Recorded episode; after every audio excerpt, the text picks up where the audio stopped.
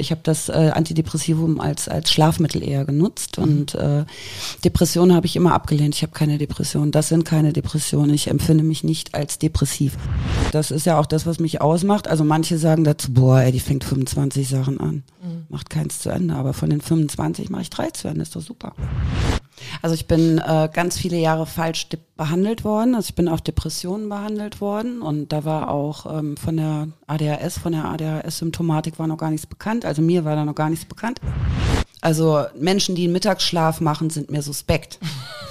Menschen, die im Bett liegen und lesen, sind mir suspekt. Man liest an einem Tisch. Ach so. Aber nicht im Bett.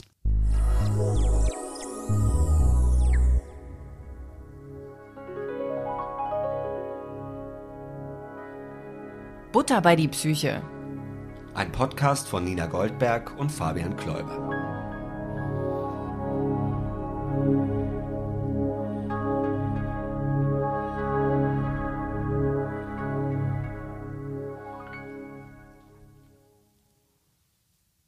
Hallo Nina.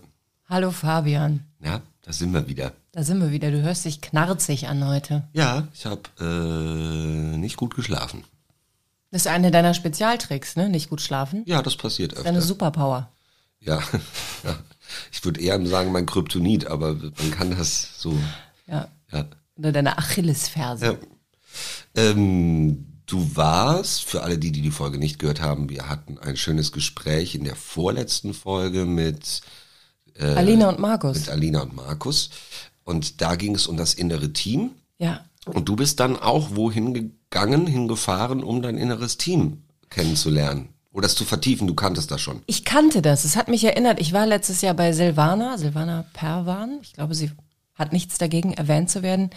Und die bietet verschiedene Angstlösetechniken an und ähm, so Berufscoaching oder Coaching allgemein.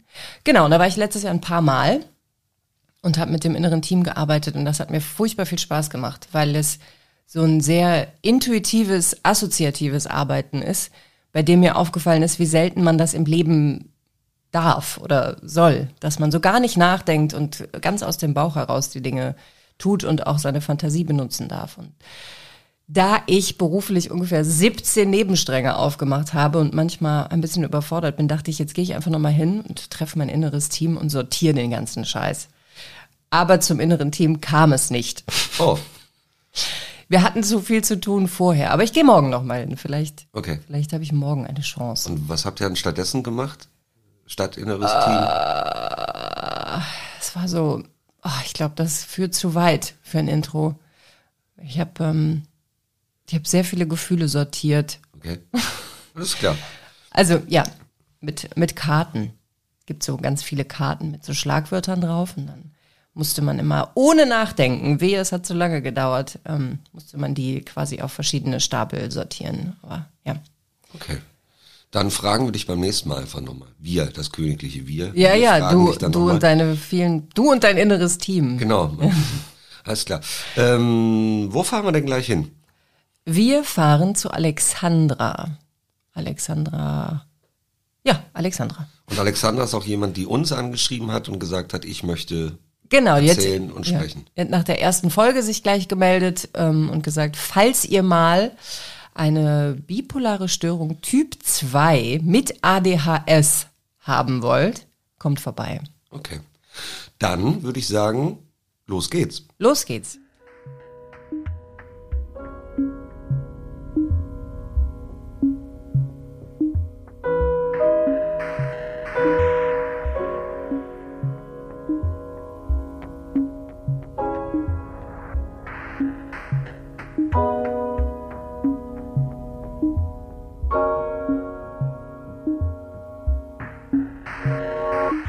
Hallo Alexandra. Hallo Alexandra. Hallo ihr beiden. ähm, du bist eine Gästin, die zu uns per Zuschrift kam. Du hast mir ja eine, eine Nachricht geschickt. Und ich habe es auch bei dir vermieden zu googeln, obwohl ich deine Störung schon mal gehört habe. Aber ich glaube, ich habe nur Klischeewissen. Also wenn ich dich ohne zu beleidigen ansprechen wollte, würde ich sagen, du hast eine bipolare Störung. Genau. Fertig. Eine bipolar-affektive Störung. Eine bipolar-affektive Störung. Ja, ich glaube, ähm, in der genauen Bezeichnung wird es so genannt, Typ 2. Also das wird unterschieden in Typ 1 und Typ 2. Und was, was, führt wahrscheinlich zu weit, ne? was in Typ 1 krass unterscheidet? Der Typ 1 ist manisch Ja. depressiv und Typ 2 hypoman, was die Vorstufe Okay. der manischen Erkrankung ist. Also Aber das Ganze ein bisschen switcht. softer? Wird, ja, Mhm. also äh, nach Aussagen der Ärzte ja, aber ich habe eine, also eine Hypomanie, musst du wissen, kann genauso schnell in eine Manie umschlagen. Okay, man braucht einfach eine Schublade für den akuten Richtig, Moment. ja, Okay. brauchst du ja sowieso immer. Und das ist das, was man früher sagte, manisch-depressiv. Genau. Ist das ein veralteter Begriff, manisch-depressiv? Nein, oder gar ist der noch nicht. genauso gültig? Genau, der ist noch genauso gültig, ja. Okay. Und wir können es eigentlich direkt konkret machen, wie sich das zum Beispiel im Alltag auswirkt. Du hast uns gesagt, die Situation hier direkt vor dem Mikro sitzen, mit einem gewissen Abstand, damit man dich hört, das ist für dich sauschwierig, hast du gesagt. Das hat aber weniger mit der bipolaren Erkrankung zu tun, das hat was mit dem ADHS-Syndrom zu tun, weil ich beides mitbringe. Ah, okay. Also ne, das hat tatsächlich damit zu tun, Okay. mit dem ADHS-Syndrom. Das heißt, wie können wir dir jetzt helfen beim Gespräch, dass es für dich nicht so schlimm ist?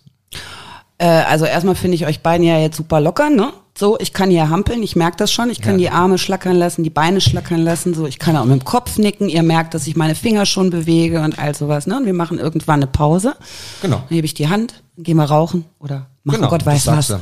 Und falls du zu sehr hampelst, dass du nicht mehr ins Mikro sprichst, zeigen wir einfach nochmal Genau. drauf. Dann gehen wir Ja, damit ja. ganz offen um. Ja. Genau. Aber das heißt, du fühlst dich trotzdem auch ein bisschen wohl jetzt. Ich fühle mich Also, total wohl. Ich habe ja nette gut. Gesprächspartner. Und äh, wann, wann hast du rausgefunden, dass du das hast? ähm, vor neun, neun Jahren. Mhm. Ist ja dann gar nicht mal so lange, ne? Nein. Also, Also ich bin äh, ganz viele Jahre falsch de- behandelt worden. Also ich bin auf Depressionen behandelt worden und da war auch ähm, von der ADHS, von der ADHS-Symptomatik war noch gar nichts bekannt. Also mir war da noch gar nichts bekannt. Und das kam, das kam sogar erst vor zwei Jahren, also die ähm, die Testung da drauf und äh, der ja das andere von neun, von neun Jahren. Und ging es dir denn vorher gut oder hattest du vorher auch schon Schwierigkeiten Nein. mit dem Leben und es hat aber keiner einsortieren ja, können? Ja, genau. Ich hatte Schwierigkeiten mit dem Leben, das ist ganz schön. ähm, also es war letztendlich war es so, dass äh, ja diese Depressionen, äh, die mir ähm, diagnostiziert worden sind mit dem Medikament, ähm, dass mich das zumindest hat also schlafen lassen. Also ich konnte, ich habe das äh, Antidepressivum als als Schlafmittel eher genutzt und äh, Depressionen habe ich immer abgelehnt. Ich habe keine Depression. Das sind keine Depressionen. Ich empfinde mich nicht als depressiv. Also ich empfinde mich äh, manchmal in einer depressiven Phase, aber nicht als das klassisch depressive, sich nicht bewegen können, nichts mehr machen können. Das war ich nicht. Also hattest du ein Gefühl dafür, das kann es noch nicht sein? Ja. Okay. Genau. Warst du schon auf der richtigen Spur mit dir? Ich war mit mir auf der richtigen Spur. Ich wollte in eine besondere Klinik und die wollten mich lange Zeit nicht aufnehmen. Und dann bin ich über einen Umweg dahin gegangen, dann bin ich da aufgetaucht auf der Station Alken, Alkohol und Tabletten und habe mich da einge, eingewiesen quasi und habe gesagt, ich möchte jetzt hier entziehen. Was wollen Sie hier entziehen? Ich sage, ja, ich habe Problem mit Cannabis. Hatte ich irgendwann mal, hatte ich da nicht mehr. Und dann haben sie alle Bluttests mit mir gemacht und keine Ahnung. Und äh, weder Alkohol noch Tabletten noch Cannabis gefunden und haben aber gemerkt, dass mit mir was ist. Und ich habe dann halt mit dem, mit dem Psychologen dort, der die Akutversorgung dieser Entzugsmenschen gemacht hat, habe ich das besprochen, dass ich in eine Station, eine verhaltenstherapeutische Station im Haus will und bin über diesen Umweg gegangen, weil sonst hätte ich monatelang warten müssen, bis ich da aufgenommen werde. In welchem Jahr sind wir jetzt? Jetzt sind wir vor neun Jahren, Okay. Mhm. genau. Und da bin ich dann acht Wochen, neun Wochen gewesen. Also ich weiß wirklich nichts. Ich weiß, ich habe nur abgespeichert, das, was die Wörter mir sagen, die ich kenne. Manisch ist ein bisschen drüber und depressiv ist depressiv. Und verläuft das in, in Wochenphasen oder wechselt das mehrmals am Tag? Ich habe mir wirklich nichts angelesen. Total, also das kann ich dir leider nicht beantworten, weil bei jedem ist es anders. Wie ist es bei dir?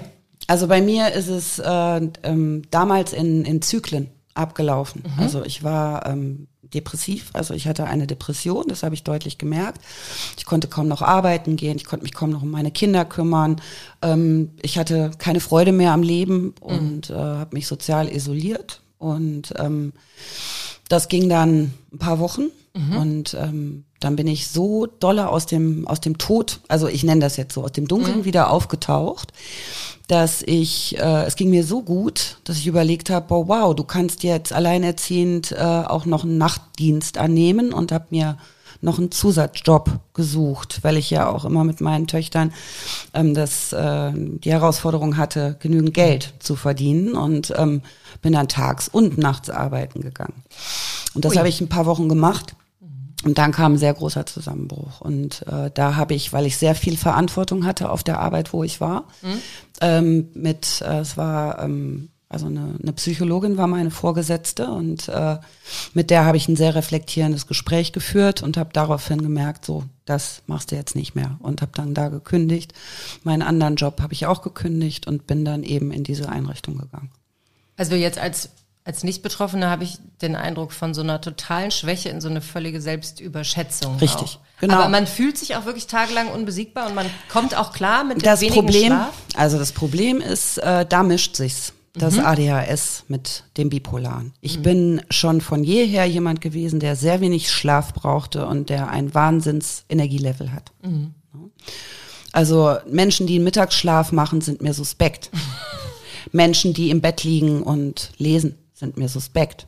Man liest an einem Tisch, Ach so. aber nicht im Bett. Doch, natürlich liest man man liest im Bett. auch, man liest auch in der Badewanne, aber nicht im Bett. Also ich Okay. schlafe in meinem Bett Ja. sechs Stunden und stehe auf. Und bist sofort hellwach. Und bist, okay. Ich bin immer hellwach. Okay. Ja, also ich bin morgens früh da, immer schon. Und ähm, da mischte sich das und das haben wir, wir haben lange gebraucht, bis wir das äh, auseinander dividieren konnten und äh, die in der Klinik haben einen, ähm, das war der Psychiater, einer der Psychiater und äh, mein, meine Bezugsbetreuerin und mein äh, Psychologe, die haben äh, einen Test mit mir gemacht, der ging über einen sehr langen Zeitraum äh, mit Fragebögen, mit den Beobachtungen, die die da gemacht hatten. Die kannten mich ja jetzt schon eine Weile und hatten auch vorher auch die Medikation für die Depression schon ausschleichen lassen. Ich hatte Wahnsinnsangst, ich kann nicht pennen. Natürlich konnte ich schlafen, also plötzlich konnte ich wieder schlafen. Und dann war da ähm, ein Moment dabei, hat mich der Psychiater gefragt, ähm, neigen Sie zum Risiko? Und äh, da ist mir alles wie Schuppen aus den, aus den Haaren. Also wirklich, das war äh, ein ganz, also diese eine Frage. Schlüsselsatz. Ein Schlüsselsatz war das für mich, ja. So, und ähm, dann haben wir erstmal, also diese, diese bipolare Erkrankung, oder die wurde mir dann diagnostiziert und dann natürlich mit gezielten Fragen, ne, und ähm, konnten die, sage ich jetzt mal, die Schwere des Ganzen auch einstufen. Ne? Weil ähm, du kannst ja in der Manie, also du entwickelst ja Psychose. Ne? Und äh, eine Psychose hatte ich nie. Sehr gut. Bis jetzt. Vielleicht fangen wir heute damit an. Nein, Bitte nicht. nein. Und wenn, dann möchte ich auch die handeln können, aber Ja. kannst du ja nicht. Ich bin to ein totaler Kontrollfreak geworden. Ja. Du hast vorhin gesagt, dass dir die Depression diagnostiziert wurde. Du wusstest, das stimmt nicht. Ich habe keine Depression. Du hast dich nicht so gefühlt. Wie hättest du denn damals das beschrieben, was mit dir los ist, ohne deine Diagnose zu haben? Also ich habe gedacht, ich reagiere auf die Umstände meines Lebens, weil ähm, die Umstände meines Lebens sind äh, ähm, entscheidend dafür, glaube ich auch, und meine genetische Disposition, dass ich so ein paar Sachen entwickelt habe, die ähm, ja ähm, bearbeitet werden müssen. Ne? Also so, Und dieses, weil du ja meintest, guck mal, jetzt habe ich den roten Faden verloren, das erste Mal. Fabian, gib ihn mir wieder. Naja, also du meinst, du fühlst dich ja nicht leblos und ich kann nicht aufstehen. Ne? Wir haben jetzt schon gelernt von dir, aufstehen geht immer. Das ähm, war es eng oder hast du dich aufgewühlt Ja, gefühlt? Oder? eng, eng.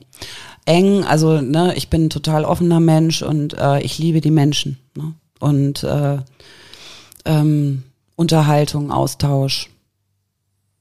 Also normalerweise habe ich eine ganz große Raumpräsenz, wenn ich irgendwo bin. Ne?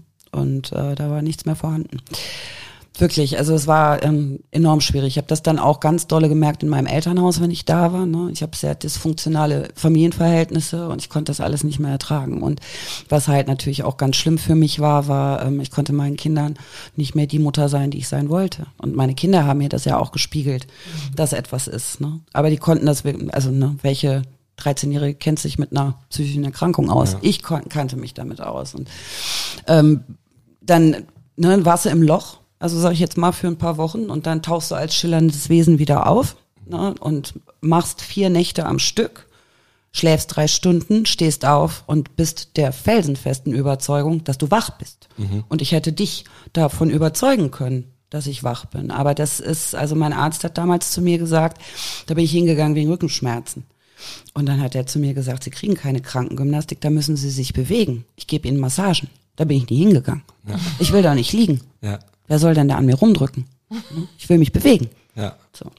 Also ich stelle mir das total anstrengend vor, Genau. wenn du erzählst, dass du äh, entweder im tiefen Loch warst oder eine schillende Persönlichkeit. Das klingt für mich so, als hätte dir die Mitte gefehlt. Ja, das ist auch richtig. Die Mitte hat mir gefehlt und äh, die, die musste ich erstmal kennenlernen. Ne? Beziehungsweise, also so eine Krankheit wird diagnostiziert und dann geht es natürlich darum, wird das jetzt medikamentös eingestellt oder wird es nicht. Und die haben mir sehr viel Eigenverantwortung gegeben. Und ich habe lange Zeit, nachdem ich entlassen wurde, keine Medikamente genommen. Aber ich bin dann nach drei Monaten, als ich dieses, diesen Umbruch und in eine andere Stadt mit meinen Kindern verzogen bin und ab da ging es wieder los und ich konnte das nicht bewältigen, was äh, was auf mich zukam.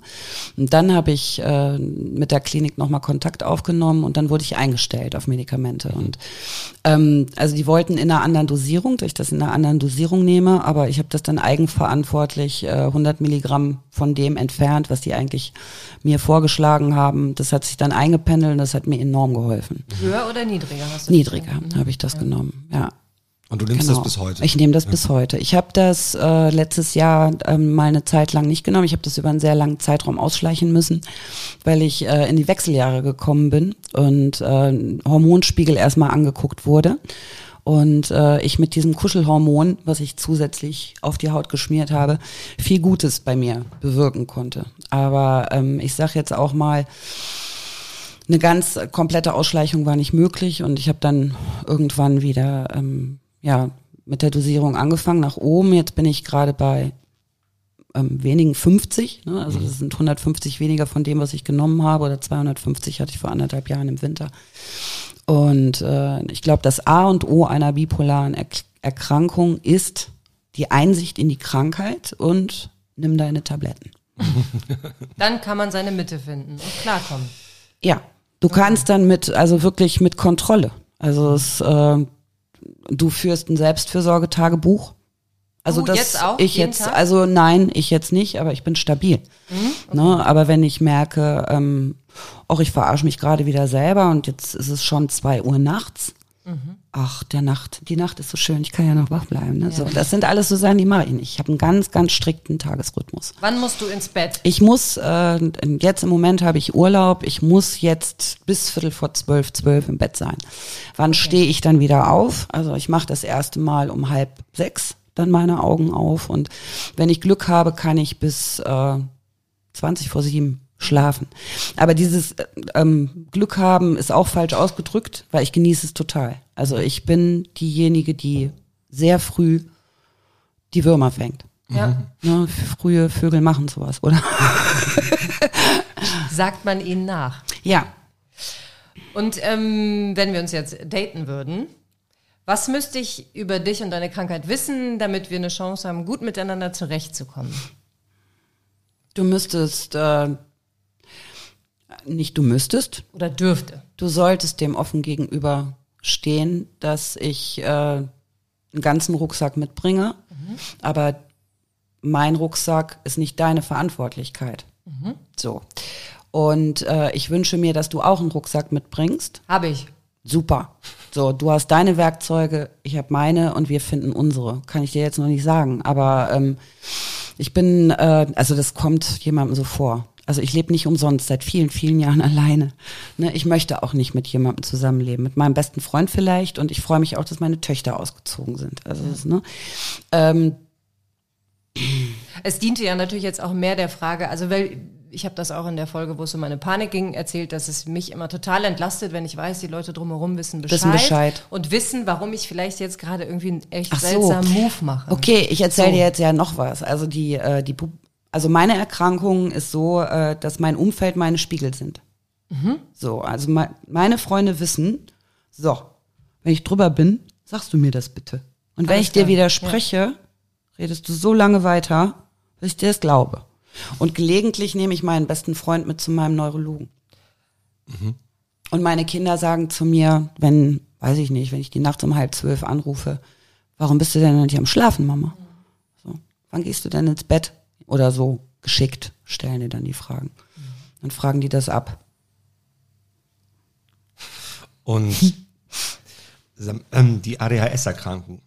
Ist das jetzt bei dir noch zwei Krankheitsbilder, die bei dir individuell zusammenkommen oder ist das öfters so, dass bei bipolaren Störungen Individuell. Das, okay. Ja. Also, hast- es gibt ADHS, na klar, also ich glaube mal, also was heißt, na klar, die, äh, die Affinität zu einer psychischen Erkrankung ist vielleicht damit sogar höher. Aber das kann ich dir jetzt nicht wissenschaftlich belegen. Aber war das schon, dass du das als Kind, als Jugendliches schon bemerkt und da, Ja. da war schon die Diagnose Ja. auch klar? Nein. Nein, das kam später. Ja, vor zwei Jahren erst. War ein zappeliges Kind. So.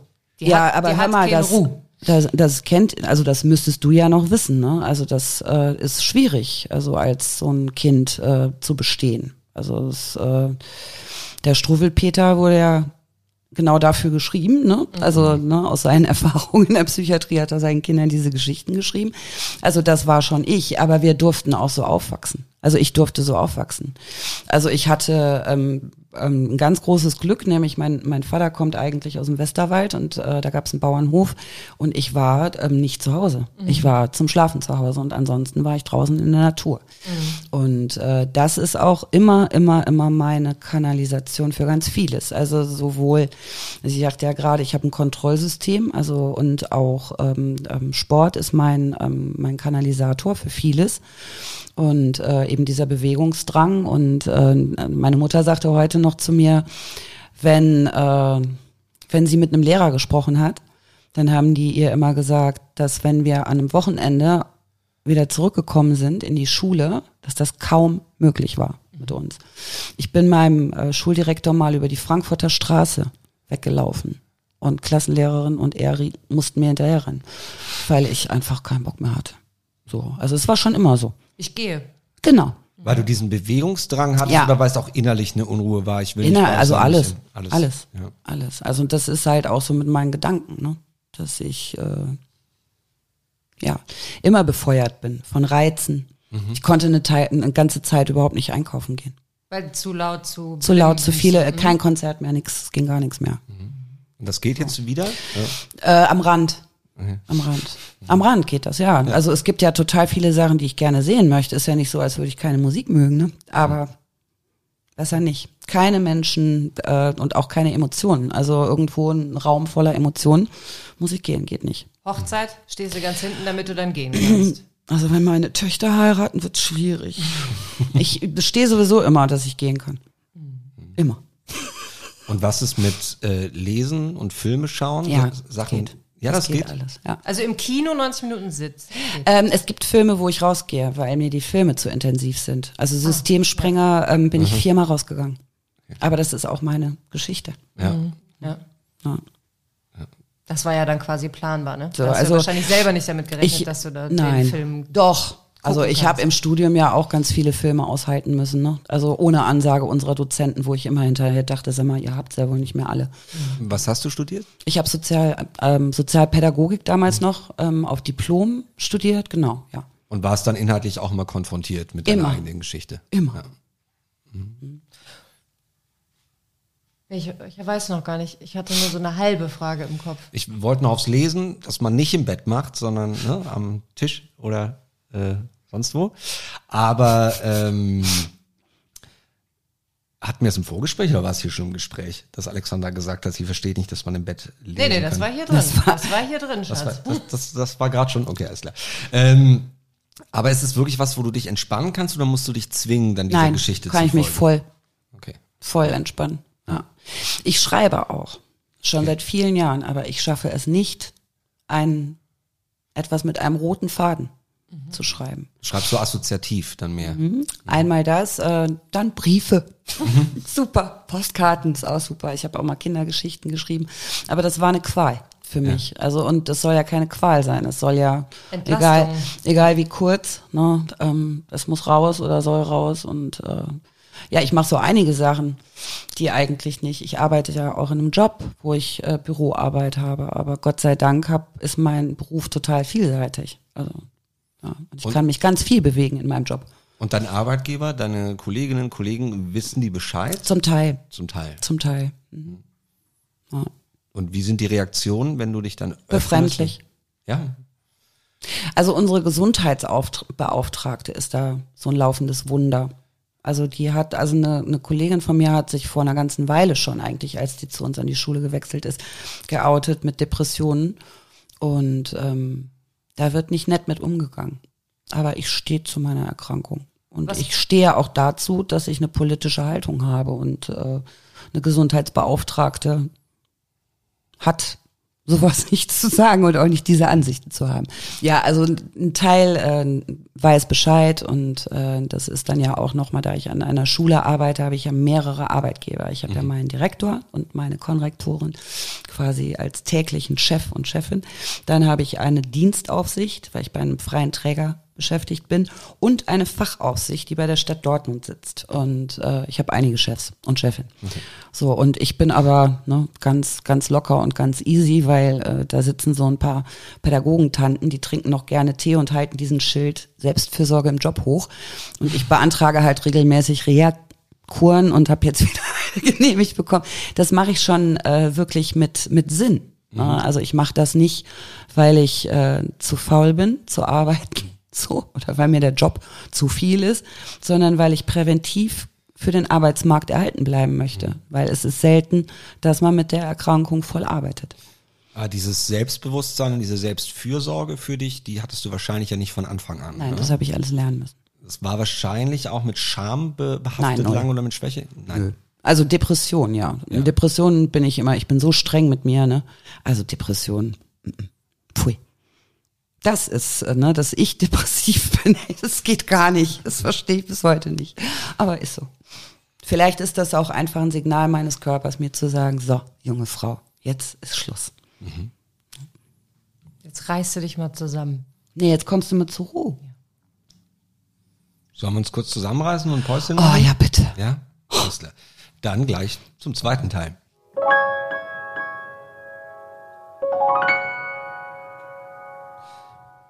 So, die Damen, wie war denn die Pause? Wie ist das Wertebefinden? Hm, super. Ja? Ja. Schön jetzt wieder hier zu sitzen, so eingeengt. Ich würde da jetzt lieber draußen sitzen bleiben, ganz ehrlich. Aber kriege ich, nun- krieg ich noch hin. Wie war denn das dann mit draußen sitzen, Sport machen, wenig schlafen, viel Menschen sehen und so? Wie war Corona für dich?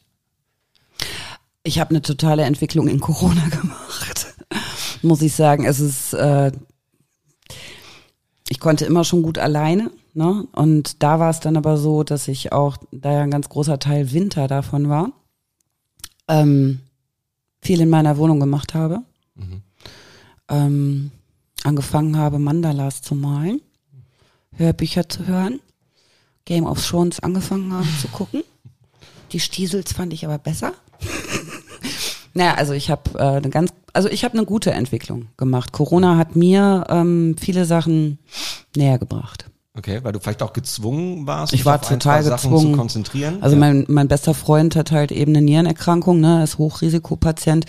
Und als das losging, sagte der zu mir, das war's dann jetzt. Ich sag, wie? Was war? Ne, ja, und dann saß der mit Abstand zu mir und, und, und draußen mit einer Maske und äh, dann habe ich das erstmal so realisiert, was äh, was da jetzt passiert, ne, dass das mich betrifft tatsächlich. Ich habe ja jeden Tag weitergearbeitet an der Schule, trotz Lockdown. Eine Schulsozialarbeiterin arbeitet nicht von zu Hause. Ne? Die ist in der Schule und ähm, auch meine Freundinnen sind da teilweise ähm, strenger mit umgegangen. Also nein, kann man so gar nicht sagen, nicht strenger. Also äh, noch mal anders als ich. Also ne, ich habe das alles schon oder wir als Familie ja auch mit meinen Töchtern. Wir haben das schon alles äh, den Regeln entsprechend gemacht und uns auch lange, lange, lange nicht gesehen. Ähm, und dann musste es erstmal so die erste Aufregung und das Einpendeln dieser Situation brauchte es, bis ich dann auch äh, meinen besten Freund wieder alltäglich sehen konnte und meine gute Freundin da und so. Mhm. Viele Erfahrungen habe ich gemacht. Okay. Aber ich höre raus, du hattest mehr Angst vor der Situation, als dann wirklich Total. Also ich habe da am Anfang im Bett gelegen und äh, und habe Schnappatmung gehabt. Ich konnte nicht schlafen. Also weil, also ich habe mir sehr viel Sorgen um um meine Kinder gemacht, um äh, die Familien in der Schule gemacht. Also das, äh, das was ihr alles ja, oder das, was alle hören, ne, was äh, mehr genutzt wurde in Corona, also vom Sorgentelefon über Gewalt, Charité, die Zahlen, die da veröffentlicht wurden, das habe ich jeden Tag live erlebt. Das war schon eine äh, ne, ne Aufgabe und ich wusste nicht, äh, sterben mir meine Kinder, können mir meine Kinder sterben? Daran kann ich daran sterben, ich bin ebenfalls Risikopatientin. Also ich wusste, ich, ich musste das alles erstmal lernen, mhm. ne, was da kam. Und die Schnappatmung war irgendwann vorbei. Ich konnte irgendwann gut schlafen und wusste, ja. also nicht, ich kriege kein Corona, sondern ich werde wahrscheinlich nicht dran sterben. Wenn ich es bekomme, bekomme ich es bitte nicht so, dass ich dran sterbe. Aber ich habe so ein paar Dinge veranlasst, weil mir so ein, ja, mir wurden einige Sachen bewusst von der Patientenverfügung über die Vorsorgevollmacht, über eine Verfügung fürs Konto für meine Tochter. Also das waren alles so Sachen, die ich geregelt habe. Mhm. Sinnvoll genutzte Zeit. Ja, zwangsläufig. Aber jetzt habe ich Ich wüsste gerne noch mehr über die Gefühlswelten, die bei dir ja dann ganz andere sind.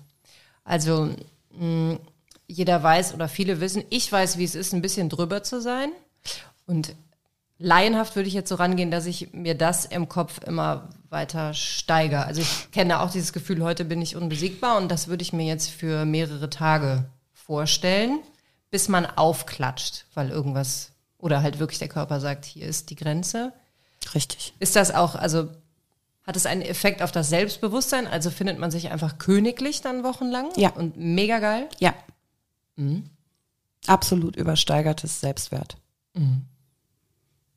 Hast du Freunde verloren durch deine Krankheit, Nein. weil die damit nicht umgehen konnten? Mein Freund, mhm. mein Partner. Mhm. Aber von dem habe ich mich getrennt. Weil er, also es, äh, das wäre jetzt auch sehr lang, das äh, im Detail zu erklären. Aber ähm, er hat mich kranker gemacht, als ich war. Also er hatte vor der Erkrankung eine ganz große Angst, also einen Heidenrespekt. Mhm. Und ähm, der hat mir Sachen gespiegelt, die mir von meinen ganz engen Freunden niemand gespiegelt hat, auch nicht meine Arbeitskollegen oder die Menschen, mit denen ich alltäglich zusammen war. Aber das war seine eigene Angst. Ja. Also er hat die ganze Zeit einen viel zu großen Respekt gehabt, äh, ähm, mit mir gesund umzugehen. Also nein, er ist Professor für Psychologie und äh, ähm, hält sich lieber an die Bücher als Mal zu gucken, mit wem er es dazu Genau, und konnte damit nicht umgehen. Er konnte damit nicht umgehen. Absurd. Total. Er hat immer Angst gehabt, dass ich, äh, also das, es gibt so ein paar Klischees bei äh, mhm. Bipolaren und eine ist, äh, die gehen mit jedem ins Bett mhm. und die geben ganz viel Geld aus. Mhm. So. Und ich finde sowohl das eine sehr anstrengend. ich habe ja keinen Freund, wenn ich mit jedem ins Bett gehen möchte. Ne? Ähm, und das andere war ja einfach nicht da. Ich konnte ja gar kein Geld ausgeben. Ne? So. Du konntest Nein, dem Klischee nicht Also ich konnte einigen Klischees nicht entsprechen, anderen schon. Und äh, aber wie gesagt, also es ist ja diesen diesen Umgang mit der Erkrankung musst du lernen und du musst auch lernen und akzeptieren, dass du nicht mehr die bist, die du eigentlich bist, wenn du dein Medikament nimmst. Aha. Weil ja. ich bin nicht mehr befeuert, sondern abgefeuert. Ich werde ähm, gebremst. Das ist mhm. ein, man nennt das auch Stimmungsstabilisator. Mhm. Früher gab es das nur in Lithium. Ne, also ah. die manisch-depressiven haben ganz klassisch immer Lithium bekommen. Das mhm. ist heute nicht mehr so. Mhm. Ne, mein Arzt wollte mir sehr lange Lithium geben, bis er dann verstanden hat, dass ich kein Lithium brauchte, dass das nicht das Richtige für mich ist. Mhm. Und äh, da habe ich auch für gekämpft. Ich habe immer das eigenverantwortlich gemacht. Ich mhm. habe Medikamente genommen, aber auch das kann man ja eigenverantwortlich machen. Also du hast dich dann richtig reingelesen und damit beschäftigt richtig. und die ja. Gehirnchemie vermutlich auch ja. irgendwie ein bisschen studiert und um zu wissen, was geht da in mir vor und mit was kann ich wie dagegen an ab. Und was triggert mich? Das mhm. weiß ich auch genau. Mhm. Was vermeide ich? Mhm. Weiß ich auch genau. Ne, was tut mir gut? Und zu akzeptieren, dass du nicht mehr die bist. Mhm. Schwer. Total. Weil ich bin ein kreativ schaffender Mensch eher. Und das ist ja auch das, was mich ausmacht. Also manche sagen dazu, boah, ey, die fängt 25 Sachen an. Mhm. Macht keins zu Ende. Aber von den 25 mache ich drei zu Ende. Ist doch super. Ja, und wenn es dir währenddessen gut geht, ist doch auch super. Mhm. Ich weiß nur nicht, wie es meinem Umfeld dann geht. Nein, aber ne, dieses engere Umfeld weiß ja, weiß ja total Bescheid. Also es, äh, bevor ich weiß, was mit mir ist, wissen die das. Also ich habe sehr enge Freundschaften. Also ich bin niemand für eine Bekanntschaft, ich bin eher für eine Freundschaft. Klingt toll. Ja, Also dann, ja, mein Angebot. es klingt auch so, als wärst du wirklich gut, richtig gut aufgehoben.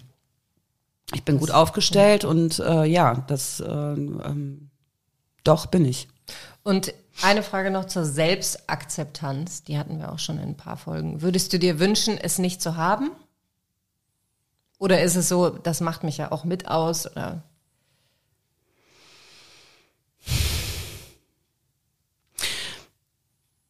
Also wenn ich mir das aussuchen dürfte, welches dieser beiden Erkrankungen, die ich habe, welche ich behalten möchte, dann möchte ich bitte das ADHS-Syndrom behalten. Die bipolare Erkrankung muss ich gar nicht haben. Mhm. Ich habe da auch immer wieder mit meinem Neurologen dis drüber diskutiert. Der sagt dann zu mir, glauben Sie es mir, Sie sind bipolar. Weil ich immer sage, glauben Sie wirklich? Aber für den hat sich dann ja auch nochmal ganz viel geändert, als ich dann in, in Bochum die ähm, ADHS habe ähm, diagnostizieren lassen. Also das war dann auch nochmal ganz klar für ihn, ne, dass da zwei Sachen eben reinspielen. Und sich so vermengen, dass man es nicht in den Büchern findet. Mhm. Ja, genau. Nee, das findest du nicht. Wie Nina gerade schon zu Recht gesagt hat, du bist ja schon sehr aufgeräumt, aufgehoben. Du hast auch einen weiten Weg hinter dir. Dann, wie du meintest, in Corona hast du dann noch eine Entwicklung gemacht. Es hört ja nie auf. Hast du so Wünsche, Ziele, Pläne, was deine, was den, was dich und den Umgang mit deiner Erkrankung betrifft für die nächste Zeit? Ich würde mein berufliches Umfeld gerne verändern. Ja. Also ich äh, gehöre nicht in eine, in eine Schule. Ähm, also doch, doch, das schon auch. Aber die Schule müsste an einer anderen Stelle stehen. Also wenn ich diese Schule mit in die Natur nehmen könnte. Also ich würde gerne äh, in, der, in der Richtung arbeiten. Ich habe jetzt äh, eine Zusatzausbildung äh, angepeilt äh, zur Umweltpädagogin und ich möchte mein, mein Arbeitsumfeld so anpassen, dass ich mit meinen mit meinem persönlich, mit meiner Persönlichkeit dem noch besser entsprechen kann, was ich eigentlich bin. Ich hätte noch eine Frage, nämlich ob manche Leute doof reagiert haben, wenn du davon erzählt hast. Also weil, das habe ich auch schon mal gesagt, bei mir war das dann oft so eine falsche Schonung, so nee, da können wir jetzt die Nina, ne, oder so, wir wollten da mit der Bahn hinfahren, kannst du das denn auch? Und so, und ich sage, ja Leute, ich bin groß, ich sag schon, ob ich kann oder nicht. Gab es sowas bei dir? Auch nicht. Nein, Hattest du von Anfang an die richtigen Freunde? ich habe keinen Bekanntenkreis, ich habe Ja. einen Freundeskreis. Ich Ja. äh, lasse das mit den Bekannten. Ja. Ich bin kein Mensch für Smalltalk. So, und außerdem bin ich ausufernd und also ne, in Erzählungen und ach, keine Ahnung. Und ich erwarte von meinem Gegenüber immer, dass der genau weiß, wo ich gerade bin. Und das ist ja, ne, das ist ja eine unmögliche, unlösbare Aufgabe. Und äh, ich weiß manchmal nicht, was sind jetzt gerade hier so die gesellschaftlichen Konventionen. So, was, was macht man denn da jetzt? Einen Satz sagen? Kann ich nicht. Welchen von den 25 sage ich denn? Also, ja, es ist wirklich, das ist, äh, weil dann ploppt da was, da und so Also weiter. dein Gehirn ist immer laut. mein Gehirn ist, ja, das hast du schön gesagt. Mein Gehirn ist immer laut. Ja. Ja. Das Gehirn arbeitet immer, auch wenn ich lese. Dann geht dann, ist noch so ein Nebenstrang, Ja. so eine Nebenproduktion. Oh, nicht nur eine. Mhm. Gut. Ja. Also ich habe die Bücher auch direkt wieder vergessen. Aber das ist super. Ich kann meine Bücher siebenmal lesen. Nein, wirklich. Ich meine das wirklich ernst.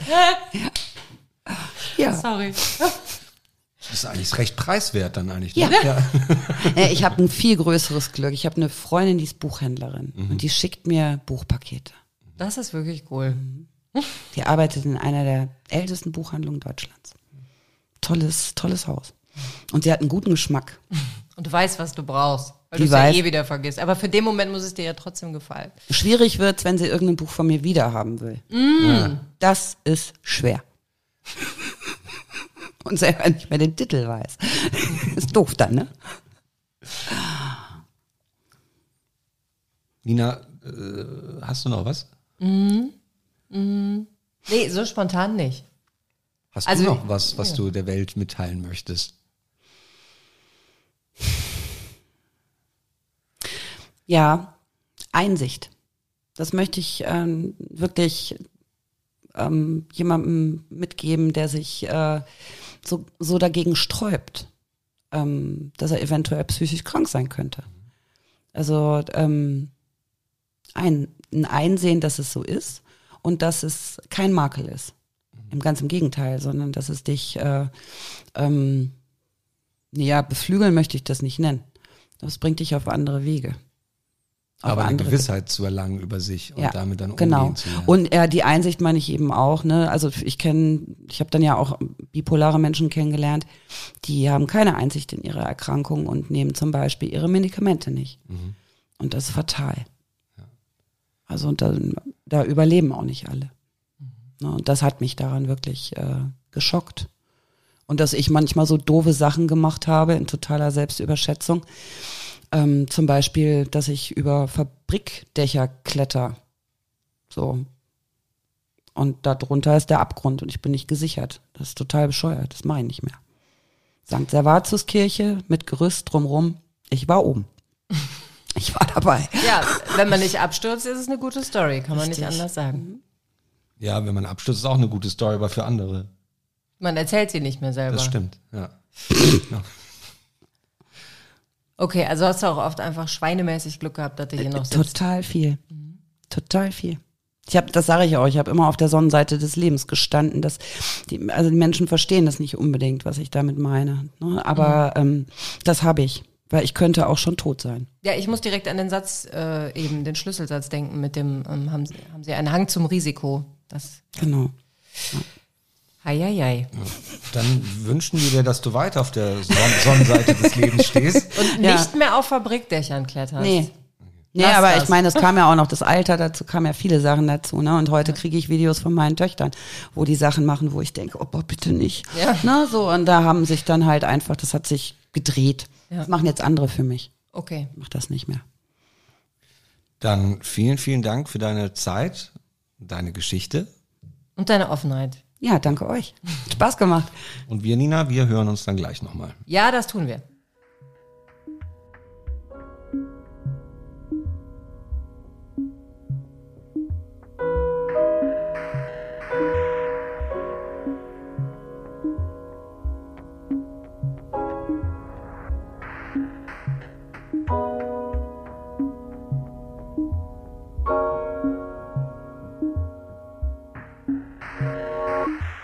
So, da sind wir wieder. Ganz schön viel gelernt habe ich. Ja, aber ich bin noch ein bisschen platt, muss ich sagen. Ja, das bin ich auch. So, also eigentlich hätte man vielleicht auch zwei Folgen daraus machen müssen, weil sie nur mal zwei Störungen hat. Und beide sind ja irgendwie für sich schon komplex. Ich, ich war manchmal so ein bisschen, ich bin im Kopf immer hin und her gesprungen und dachte, ah, ich, eigentlich wäre es vielleicht besser, nur eine Störung erstmal zu behandeln. Ja, aber das ist vielleicht auch nicht möglich, ne? Wenn man zwei hat und mit zweien lebt, dann Ja, ja, ähm, genau. Ich musste nur viel nachdenken und jonglieren die ganze Zeit. Ja, mir ist aufgefallen, es ist so das erste Mal gewesen, ähm, dass wir mit jemandem gesprochen haben, äh, wo ich vorher wirklich bis auf ein paar Klischees nichts, gar nichts wusste. Ja, Stimmt das überhaupt? Nee, bei Peter hatten wir auch nicht so viel Ahnung, aber da hatte ich irgendwie schneller ein Gefühl dafür. So. Es, war Ja. mir, es war mir persönlich und meinen Störungen näher. So. Es war auch zum ersten Mal jemand, also es ist, glaube ich, für die meisten aufregend, vor so einem Mikro zu sitzen und die müssen auch für die Hörerinnen und Hörer, die das nicht wissen, man muss schon mit einer gewissen Disziplin da reinreden. Ihr werdet ja auch hören, dass der Sound nie gleich ist, in welchem Raum wir sind, wie die Leute das machen. Und deswegen Hut ab vor Alexandra, das war jetzt die erste, die aufgrund ihrer Störungen da echt auch, das war für die super anstrengend und richtig viel Arbeit, still vor diesem Mikro zu sitzen und da reinzureden. Ja, das war richtige, das war ein Knochenjob für Alexandra. Das hatten wir so auch noch nicht. Ja, Deshalb haben wir auch eine Pause gemacht. ja genau. Das war aber auch super. Ähm, ja. Dann machen wir jetzt auch wieder Pause, ne? Zwei Wochen lang, würde ich sagen. Ja. Oder hast du noch was? Nö, eigentlich nicht. Ja, dann. Ja, Äh, Erstmal Urlaub. stimmt, du fährst in Urlaub. Ähm, Holland, ne? Yep. Gut. Viel Spaß. Danke, Äh, Schatz. Bin gespannt, was du mir mitbringst. Und äh, bis zum nächsten Mal. Macht's gut. Tschüss. Ciao.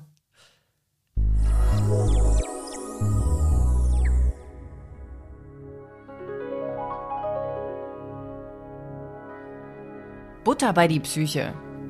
Ein Podcast von Nina Goldberg und Fabian Kläuber.